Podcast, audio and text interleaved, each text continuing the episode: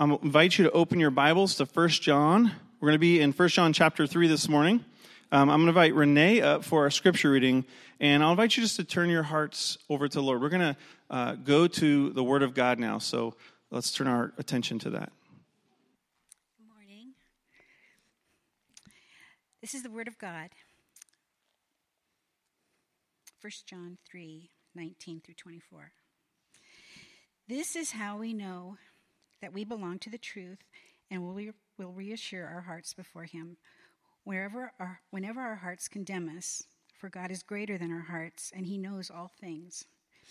Dear friends, if our hearts don't condemn us, we have confidence before God and receive whatever we ask from Him because we keep His commands and do what is pleasing in His sight. Now, this is His command that we believe in the name of His Son, Jesus Christ, and love one another as He commanded us. The one who keeps his commands remains in him, and he in him. And the way we know that he remains in us is from the Spirit he has given us. Amen. Thanks, Renee. Happy Mother's Day to you for reading. Thanks for doing that. On, thanks for doing that on Mother's Day. Why are you reading Mother's Day? Dan, step up next time. Come on. What are you doing? Sorry. Uh, hey, the mic's on. Hey, church family. It's good to see you. I'm really glad you're here. Uh, the last couple of weeks of doing online only, I'm grateful for the technology that allows us to do that. But boy, it's sure nice to hear this room filled with uh, people lifting their voices and clapping their hands and singing God's praises. Isn't that, isn't that right? Uh, if you're new, my name's Aaron. I'm one of the pastors here, and we are doing a teaching series called Things That Are Hard to Do. And we've done this series a few times over the years, and it just gives us an opportunity to address tough topics, whether it's theologically tough topics or societally tough topics or sometimes emotionally, our own heart, tough topics. And, uh, you know, we've looked at, uh, you know, things like it's hard to pray or it's hard to uh, talk about abuse happening in the church. Uh, next week, we're going to look at uh, the subject, the tough topic, and the subject of hell. It's hard to talk about hell. And we, I almost had the sermon on hell scheduled for today. And then I realized that's Mother's Day. And so let's, let's, let's shuffle the deck just a little bit here. Happy Mother's Day. That's my gift to you. Uh, today we're doing a, a teaching entitled It's Hard to Believe That You're Loved. And just one really quick personal note before we dive into this passage and this subject. Uh, I'm blessed to have my own mother visiting from out of town. They'll be here, my family will be here at the next worship gathering, but my own mom is here uh, and, and love her very dearly and very thankful for uh, her passion. If you, if you want to know where a lot of my kind of energy and passion and also my distractedness comes from, you can thank my mother, and I'm really grateful for her pointing me to Jesus since I was a very young boy. Uh, my wife, uh, my wife and I, uh, her, uh, she is just the most incredible mother to our four daughters and going through parenting now teenage girls and just to see the love of God flow through her, it's pretty amazing. And this week, today is Mother's Day. Next week is my wife's birthday, and then following that is our anniversary. And we've been dealing with this uh, week of focused love for my wife now for 20 years. Next week, my wife and I celebrate our 20th wedding anniversary. So that's pretty awesome. So we're blessed to get to go to Florida this week. I'll be back next Sunday, but just going to be out of town, uh, enjoying a little bit of sunshine and some time with other uh, pastors and wives from our church network, the Harbor Network they're a part of. So, you guys can pray for us, and um, she loves gifts too. So, anyways, with that said, let me pray for our time and let's dive in here to 1 John chapter 3. God, we, we know that you are a God, uh, the scriptures say that you are overflowing with love and kindness, with steadfast love for us. And yet, God, we acknowledge at times it is it's hard to believe it for ourselves or to feel that way for ourselves. And so we thank you and we praise you for the truth of your word. And I ask and I pray, Holy Spirit, that you would move in our hearts right now, that, that this would be more than just information for our brains, this would be transformation for our very hearts, that we would experience, we would feel your love, not just know it cognitively, but, but to even feel it deep down in our bones. Lord, would you help me to teach only that which is in line with the truth of your word and give all of us receptive hearts right now? In Jesus' name we pray. Amen. Whenever I teach on a topical series like this, I always like to build, uh, letting you into a little bit of my sermon prep process. Yeah, I study the scriptures, I read commentaries, but I also like to build playlists. I like to build playlists of music that kind of help me think through this. Uh, you know, so I, I started building up a love playlist, you know, and so you get some of the classics, right? Like Stop in the Name of Love. Song didn't help me prep for this sermon at all. Uh, you know, U2's Pride in the Name of Love, whatever. And then obviously, how, how are you not going to have All You Need Is Love by uh, that great theologian, John Lennon. And uh, the thing that jumped out to me this week, though, as I was listening to that song, it's a song I've listened to thousands of times, and, you know, it's, a, it's an American standby staple, All You Need Is Love. But the line in that song jumped out to me, All you need is love. You know, nothing you can do, it can't be done, nothing you can say, it can't be. And then he goes, It's easy. I'm like, Really? It's so easy, John Lennon. All you need is love. Why then have there been countless hundreds of thousands of songs written about the desire and the need for love? If it's so easy, Mr. John Lennon, why are you saying that you know, all you need is love? That, that, that you think about this idea that just all you need is love. Everyone craves love. And actually, my big idea for today is, is very much in line with what John Lennon said. Everybody needs love. Every human being needs love. This is true. You, we know this to be true theologically. As Christians, we believe that every human being is created in the image and the likeness of God, and that God, the Christian understanding of God, is that God is Trinity. He is Father, Son, and Holy Spirit. That within the essence of God are three distinct persons that have existed for all of eternity, will exist through all of eternity in a relationship of mutual self giving love. And so, one of the aspects that it means for us as human beings to be created in God's image and likeness is that we have this inherent, this inherent, I should say, capacity for love. We were made for relationship. Can I get an amen from anybody in the church this morning? We were made for receiving and giving love. We know it to be true theologically. We know it to be true emotionally, just the, the human experience. That so many other benevolent feelings, the feelings that we want, are dependent upon knowing that you're loved, feeling that you're loved. If you want to feel joyful, if you don't feel loved, it will rob you of joy. Humans want to feel safe and secure, and, and not feeling loved will, will diminish your capacity to feel safe and secure. There's so many other feelings emotionally that are based upon feeling love. We know this to be true biblically. I'm sorry, not biblically, I said that. Biologically, the different B word, biologically. Uh, you, you hear of babies when they're first born needing skin to skin human contact. There's something called failure to thrive. If these little infants don't receive human touch and love and affection from their mothers and others, there, there are, is a, a thing to failure to thrive, where biologically we're even hardwired for love.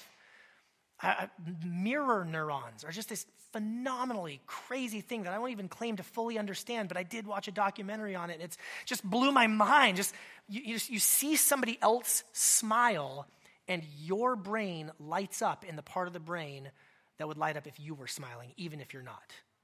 It's mind blowing, sort of like we're hardwired biologically for love. And again, societally, like I said, countless thousands of songs have been written about the need for love. Love is at the core, love is at the core of being. Love is at the core of being. It's, it's, it's, it's listed in the Bible as one of, if not the, central attribute of God. There's all these attributes of God. God is wise. God is powerful. God is merciful. God is, is all of these things. He's righteous. But throughout the scriptures, his love is consistently listed as one of these just central attributes. You think of Exodus 34, when God discloses himself to Moses and the children of Israel. He says, you know, the Lord, the Lord, and all these different attributes, but it's, it's, it says abounding, overflowing in steadfast love. And he, he, repeats it in, in a little bit later, a few verses later, that he shows steadfast love to thousands of generations, even though he holds the evildoer accountable. And those will have implications to the third and the fourth generation. It says his steadfast love is to thousands of generations. Or Psalm 136 It's one of those Psalms where, you know how sometimes people will critique the kind of modern worship movement about being too repetitive? I was actually thinking about that. We were singing the song, Your Love Never Fails, It Never Gives Up, Your Love Never Fails. We're kind of saying the same thing over and over again. And people are like, That's too repetitive. Go read Psalm 136. Every other line is His steadfast love endures forever over and over and over again because repetition is one of the best ways that human beings actually learn and internalize things. And the psalmist wants us to know that his steadfast, it's like you're, you're out and about, like, what, does his, his steadfast love? Oh, yeah, it does. It does endure forever. That's right. I remember because of the psalm. Or the famous verse in 1 John 4 8, which we'll look at a little bit too. It says that, that God is love. Not only is love at the core of who God is, it's at the core of what it means for us to be followers of God, for us to be people of God. It's a, it's a central command for us. Deuteronomy chapter 6 You shall love the Lord your God with all your heart and soul, mind, and strength. And Jesus repeats that in Matthew chapter 22 when, when he's asked, What's the most important commandment in all of the Torah, in all of the law that was given through Moses? Jesus says, You know what it is. Love the Lord your God with all your heart, soul, mind, and strength. And then Jesus adds, and goes in the second one also, is love your neighbor as you love yourself. That love is at the core of being. Love is at the core of who God is. Love is at the core of what it means for us to be human and for us to be particularly people who follow God. Now, it can also be hard. Here's a, here's a separate things that are hard to do. Define love. I spent more, I mean, that was part of the reason why I was listening to all these songs is I'm trying to get an understanding. How does our culture define love? How does the Bible define love? How do we understand? It's one of those words that we throw around. John Lennon says, all you need is love, but then he says it's easy. I don't know if we're talking about the same kind of love, Mr. Lennon. What does love mean? What is love? Baby, don't hurt me. No, more, right? That was also in the playlist. Sorry, it slipped out. There's a few components to love that I want to make sure, this will not be an exhaustive definition, but I want to make sure that we have these few components in our minds as we go to the scriptures. Because love has a few aspects to it. And the first one is there, there is a component and an aspect of action giving, serving, protecting. There's a component of love that is, yes, a feeling. Now, we know that love is more than just a feeling, but it's not less than a feeling. There's the feeling of affections where we use our words and, and our emotions and, and even physical touch to give us that, that feeling of love. So it's both action and feeling, but there's a really third important component, biblically speaking, when we're talking about love, and it's the component of commitment, faithfulness. I was, I was in that Psalm 136 where it says over and over and over again, his love endures forever. His love endures forever. The Hebrew word there is the word hesed. We've talked about this before, but uh, the word hesed, there's no single English word that is a perfect uh, or even really an adequate translation for that word. The word hesed combines elements of feeling and affection, but loyalty and covenantal commitment which is why I really like in the CSB translation, they, they, they say steadfast love or his loyal, committed love. Without action, love is just sentimentality, right? Oh, I love you, but I'm not committed to you.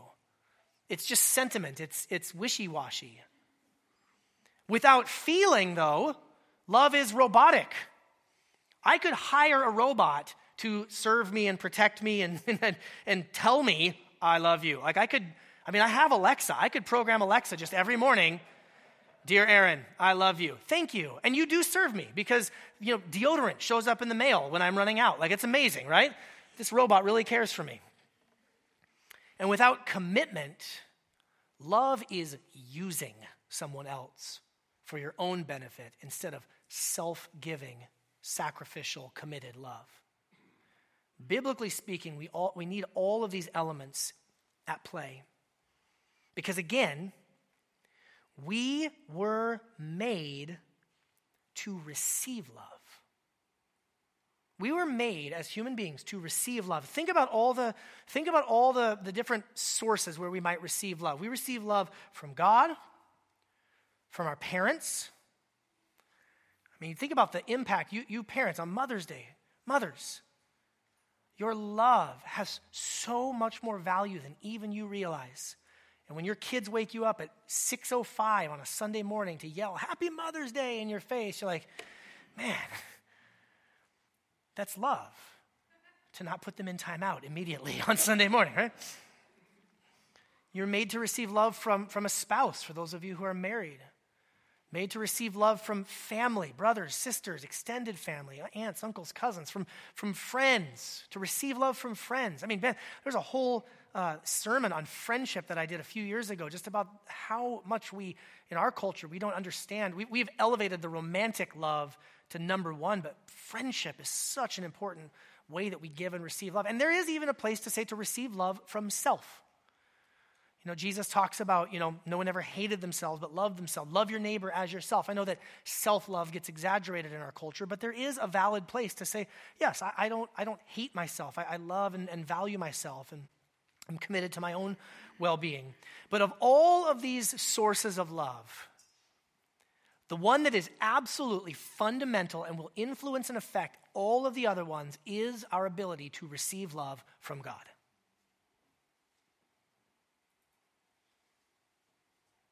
Receiving God's love is the number one most important aspect of knowing that you're loved.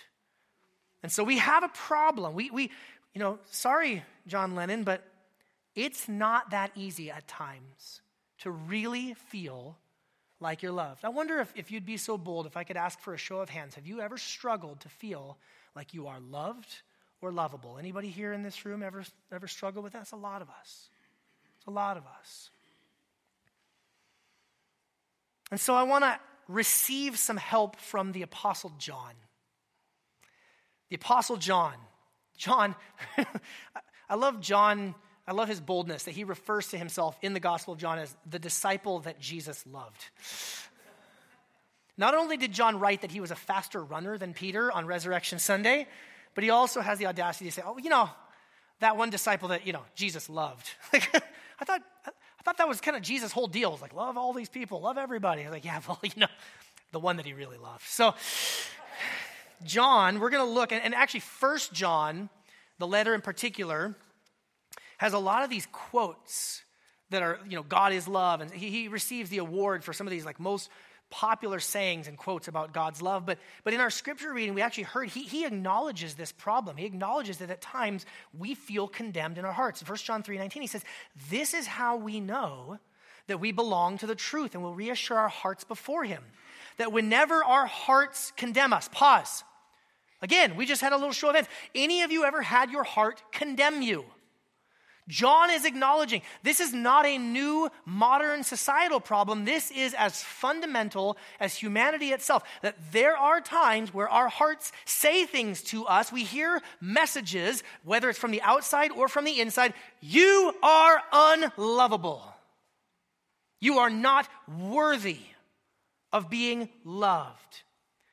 But he says this we, there's a way to know that we belong to the truth and to have our hearts reassured. He says, For God is greater than our hearts. Amen, church family? You with me on that? God is greater than our hearts. And he knows all things. So, dear friends, if our hearts don't condemn us, we have confidence before God and we can receive whatever we ask from Him because we keep His commands and do what is pleasing in His sight. As I read through the letter of First John this week, I identified five reasons why at times we don't feel love. And I want to walk through them. The first and most basic reason sometimes we, we don't feel loved by God because some people don't actually know God yet. Some people don't feel loved by God because they don't yet know God. He says this in 1 John 4, verses 7 and 8. He says, Dear friends, let us love one another. That's kind of his, his main idea. He's really trying to get people to love each other and care for each other. But in so doing, he says, Because love is from God, and everyone who loves, who, who truly loves, has been born of God and knows God. The one who does not love does not know God because God is love. Couple of things to, to think about in this. First of all, in our culture, we have taken that little phrase at the end, God is love, and we've flipped it backwards and we've said, love is God. Love is not God. The, the, the idea of love, the feeling of love, that is not God. God, what, the, what, what John is saying is that God himself, at the center and the core of his essence and who he is, is the attribute of love. Love is not God, but God's defining attribute, John says, is love. So the, the, the, question then is if you really want to love, if you truly want to love as God defines love, you have to come to know God. You have to be, John uses this language of born of God. Think about going back to the Gospel of John in John chapter 3 when Jesus is talking with Nicodemus. He talks about you need to be reborn. And the Bible presents us with this great uh, uh, problem to be dealt with that in our fallenness, in our humanity, we are born spiritually dead. We are born disconnected from God because of our fallen, sinful human nature. But God is saying there's a way to be reborn. I mean, it's where the, the language of born again. Are you a born again Christian? Meaning, no, I don't just, you know, study Christianity like a philosophy. Like, no, I've come into relationship with God. I have been reborn. I was spiritually dead, but now I am spiritually alive. Thanks be to God. So some people do not feel that they are loved, do not experience love because they have not yet come into right relationship with God. And if there is anyone here today, whether in this room or listening online, who has not come to know the love of God through Christ Jesus, today is your day. Today is your day to, to, to trust in Jesus to know his love, to know that God sent him into the world to seek us and to save us and to redeem us, to pull us out of that place of spiritual death, bring us into the place of spiritual life that we might know that we are loved by God. And then we're able to love others. So, how can I be known by God? Well, that leads me into point number two. You have to know Jesus, which is point number two. Some people don't feel loved by God because they think that love is based on their behavior. Some people don't feel loved because you have believed a lie that in order to be loved, you have to behave. 1 John 4 9, John debunks this. God's love was revealed among us in this way that God sent his one and only Son into the world so that we might live through him. Here's Jesus his one and only Son. Love consists in this. Will you say it with me? Not that we loved God, but that He loved us. Stop, stop. Did we love God first? Did He love us first? Why is it so easy to get it backwards? Love consists in this not that we loved God, but that He loved us and sent his son to be the atoning sacrifice for our sins. Now, listen, in this book, First John, in this short little letter, John talks a lot about doing right things. Stop sinning, love other people. You know, he, there's a lot of that. There's a lot of behavior language in First John. But do not forget that that behavior, that action, that activity is never the basis for God's love for us. It's a response to God's love for us. There is this tension God's love will, will change our behavior. God's love will inevitably fuel our behavior, our love for others. And if you genuinely love other people, you don't want to do things that hurt them. You don't want to do things that bring them down. But God's love is never contingent upon our behavior. And I have to say this to myself on a daily basis. You need to say this to yourself on a daily basis, particularly if you are the kind of person that finds it, uh, whether it finds it easy to, to lean upon your behavior and your morals and your actions for your sense of identity. All of the Christian life is responding to God's love, responding to Jesus, the atoning sacrifice for our sins, Can I just say it again for the people in the back? You do not earn God's love by your behavior. Your behavior is in loving response to the love that God has already given to you. Which leads me to point number three, which is some people don't feel loved by God because they are harboring sin. Do not forget what I just said. But look at what John says in verse 20 of chapter 4. If anyone says, I love God, and yet hates his brother or sister, he is a liar. For the person who does not love his brother or sister whom he has not seen cannot love God whom he has seen. And we have this command from him the one who loves God must also love his brother and sister. So again, this is not how you earn God's love. This is how you demonstrate that you have received God's love. And for some of us, the reality is that when we hold on to hatred or uh, apathy or anger or any other sinful thing, when we harbor that in our hearts, when we harbor that in our minds, it will disconnect us from the ability to feel and to receive God's love. Think about the analogy of a marriage or a close friendship, a close relationship. When, when, when, when they've done something to hurt me, I might still love them and care about them, but there's going to be a distance in that relationship. Or if I've done something to hurt them, even if they don't realize it yet, there's going to be some distance in that relationship. Now, with God, He is perfectly loving. And his love for us is a committed and steadfast and faithful sort of love. But when you are harboring sin, when you are giving place to that which God says breaks his heart and harms us as human beings, yeah, you better believe you're not going to feel as loved. We need to be born of God.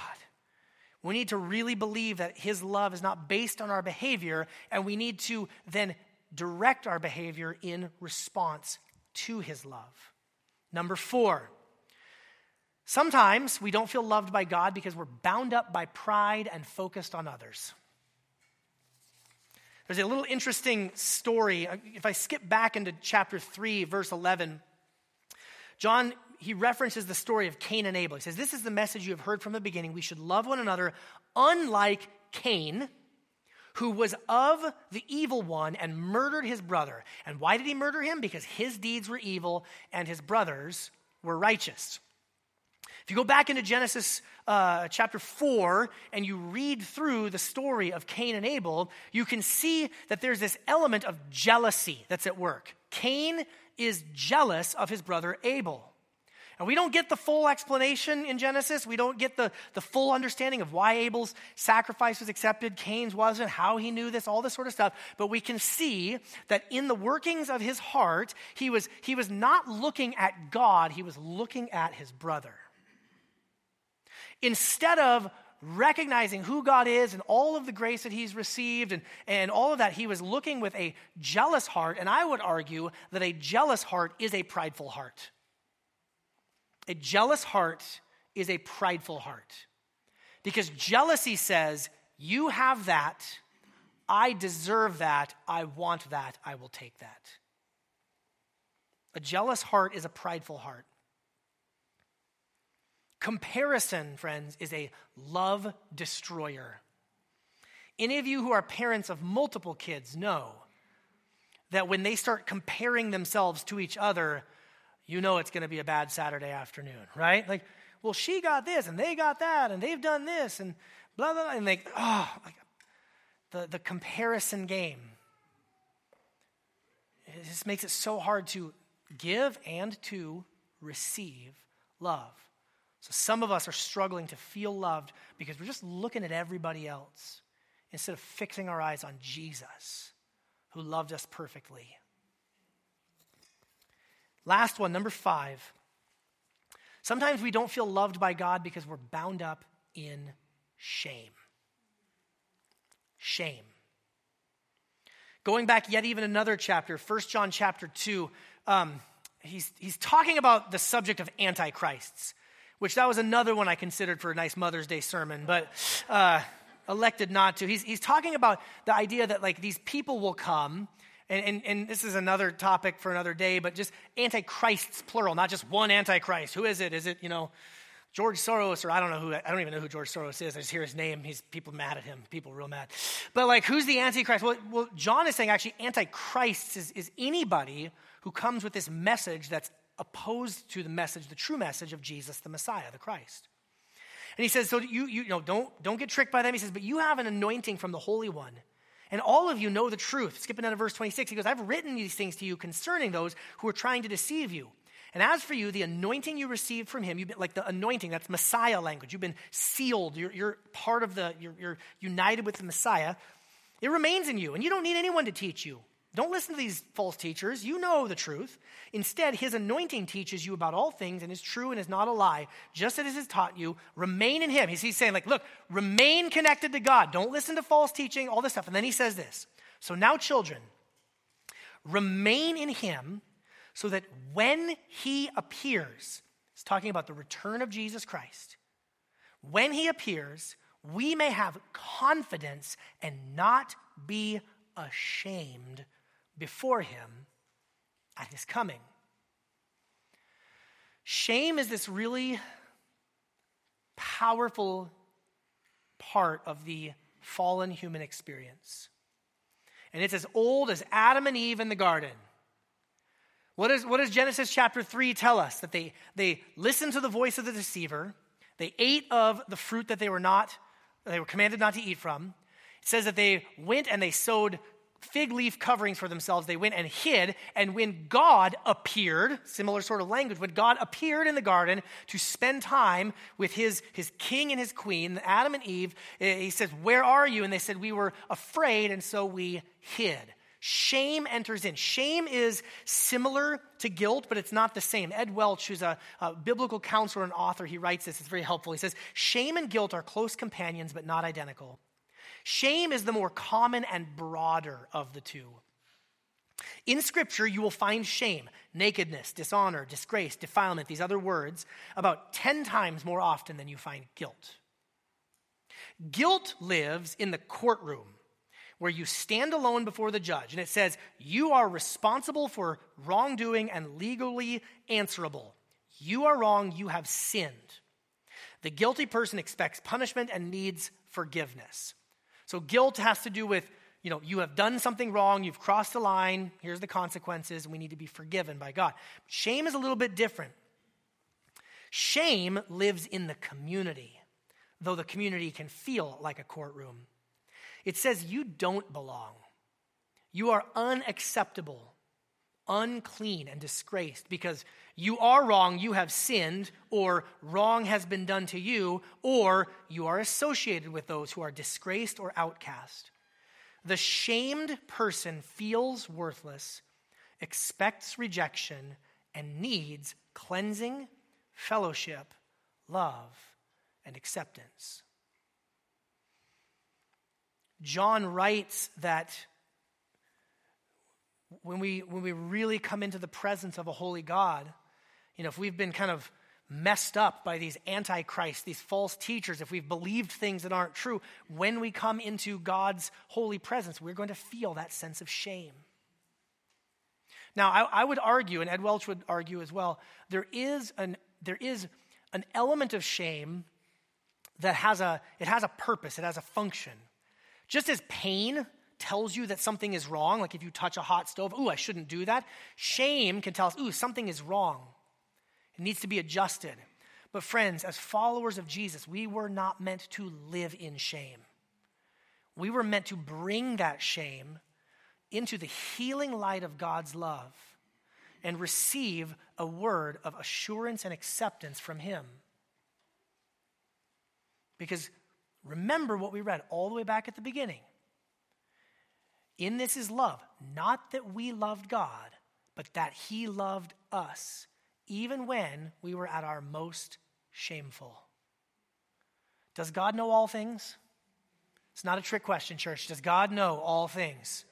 Does God know the worst thing that you have ever done? Was God there in those moments of your deepest shame? He was. And what is God's response? to send his son to be the atoning sacrifice for our shame. That in his blood we receive washing and cleansing and fellowship and love and acceptance. Now, our culture takes shame and they've got a few solutions, right? Our culture says, well, if you're feeling that shame or if you're not feeling loved, maybe you just need to be in love with love, right? This is the John Lennon solution. All you need is love. There's no definition, there's no help. It's just a relentless pursuit of love. Get love however you can. It's like piracy. Just take no prisoners, take love, get it however you can, get it however you need. Or our culture says we need to be in love with romantic love in particular. Our society has elevated romantic love, has put a burden on romantic love that it alone was never meant to bear. We were meant to exist in family and in community and extended family and in relationship and with friendships and deeply loved by God. And our culture has said, let's take all of that and put it on the romantic relationship. And if you don't have the romantic relationship, you ain't nothing. I, I, like to make fun of the line, I can't remember which movie it is off the top of my head, but the, the you complete me line, as though you are incomplete until you find that exactly specific single other person that, like two pieces of a puzzle, you fit together. It's no such thing. They are part of the broader. If you were by graced by God to find a spouse, they are part of the overall picture of love that we're supposed to receive. Our society says romantic love is the one thing that completes you. And if that's not enough, if you're feeling shame, if you're feeling unloved, well, you just need to be in love with yourself. Love yourself. Girls, step up and love yourself, and all these types of, you know, positive sort of messages, which there's a place, again, like I said, there is a right and good and biblical place for loving yourself. But if you're going to yourself for the source of feeling loved, but you don't feel loved, you're not, you guys tracking with me? Like the logic is nonsense. I remember the comedian said, I tried to teach myself how to play guitar, except I didn't know how to play guitar, so I was a terrible teacher. It's kind of like that. I don't love myself. You know what I need to do? I need to love myself and I go to myself for love. It's like, you're, ah, it's an empty well. Friends, the reality is that everybody, to deal with these issues, everybody needs not just love, everybody needs Jesus' love. Everybody needs in Jesus the kind of love who shows us the God whose name is love. And in Jesus, we receive love that's not based upon our performance. And in Jesus, we can put our sin to death and be truly changed so that we can give and receive love more freely. And in Jesus, we can learn to live with humility and looking at Him and not comparing ourselves to others. And friends, in Jesus, we have cleansing from our shame problem. It's all true in Him. It's all free in Him, and it starts with repentance and faith and living in relationship with God. And so I'll say it again for those who might be listening and who have never received God's love through Christ Jesus. Today is the day. Why would you put it off yet another day? Why would you go to yet another empty well to try to drink of something that won't satisfy you when the offer is on the table. Come to Jesus, receive God's perfect love. Close with a couple of quick thoughts. How do, how do we walk this out? How do, we, how do we walk in God's love? And the first one is again, we have to receive Jesus' love. For those of you who are not believers, I'd love to talk to you. I'd love to explain to you more about what that means. For those of you who are Christians, you have to keep coming back to the source, the, the, the one who gives us living water. Drink from that well, friends. Number two, you need to know your identity in Christ. And there's a whole sermon in this little point of application, but the point is who are you? You are a beloved son. You are a beloved daughter of the Most High God. You are loved because the cross of Jesus Christ stands forever now through all of eternity as the definitive marker, the definitive moment that says, yes, God loves you. And if you're having a good day or a bad day, your feelings are up, your mood is down, that does not change the cross. You are beloved. That is your identity. You are not your brokenness. You are not your shame. You are not your past relationships. You are not what your parents said about you. You are what God says about you. So know your identity. Number three, Bring your shame into his healing light. And this is one of the you know, easy thing to say, one of the most difficult things to do. Because what does shame do? Shame causes us to withdraw, to pull back, to, to hide, to sew fig leaves, to hide behind the tree. And yet the very thing we need is to say, here's the shame, here's what, I, here's what I've done, here's what I've experienced, here's what's been done to me. I'm going to bring it into the healing light of God's love, and I'm going to let him change me, shape me, and work on me. And if you don't know how to do that, start with a trusted friend. Start with a, a pastor, a leader, a, a, brother or sister in Christ who you know, who has a track record of being loving and, and, and, and gracious and kind. And just say, Can I just tell you this? I need to bring my shame into the light so that it can shrivel up and die and I can receive more and more of God's love. Number four, we need to learn how to give and receive love in various ways. I don't remember how many years ago, but that book, uh, The Love Languages, came out, and there's I have many problems with that book. But uh, I, I, don't like how that book presents it like, if you could love them that way, then they'll love you back. It's very kind of selfishly framed. But the, the baseline reality is we all give and receive love and experience love in different ways. That's true. And so learn how to both give love and receive love in various ways. There's things that are come naturally to you, come easy to you, and then maybe you're married to someone or in friendship with someone and they express love differently. And instead of whining and griping about not getting the love that you want, learn how to love them, how it communicates to them. That was just a little simple side point. Don't whine, is basically what I was trying to say. And then lastly, number five, let God's love empower you on mission. You guys, we are living in a world where people are just, just dying, thirsty to know that they're loved. And our culture is offering up a whole bunch of wells. There's just dry, dusty sand at the bottom of it. And we have been given springs of living water. Do you know God's love?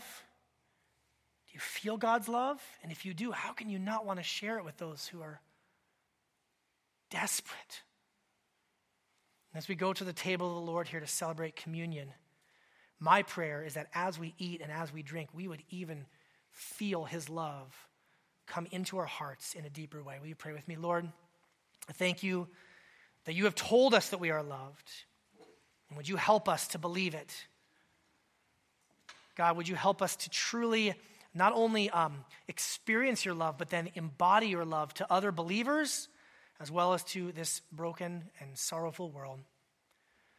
God, I ask and I pray now as we come to the table and as we sing that your love would fill our hearts in a fresh, new way for Jesus' glory and for our joy. Amen.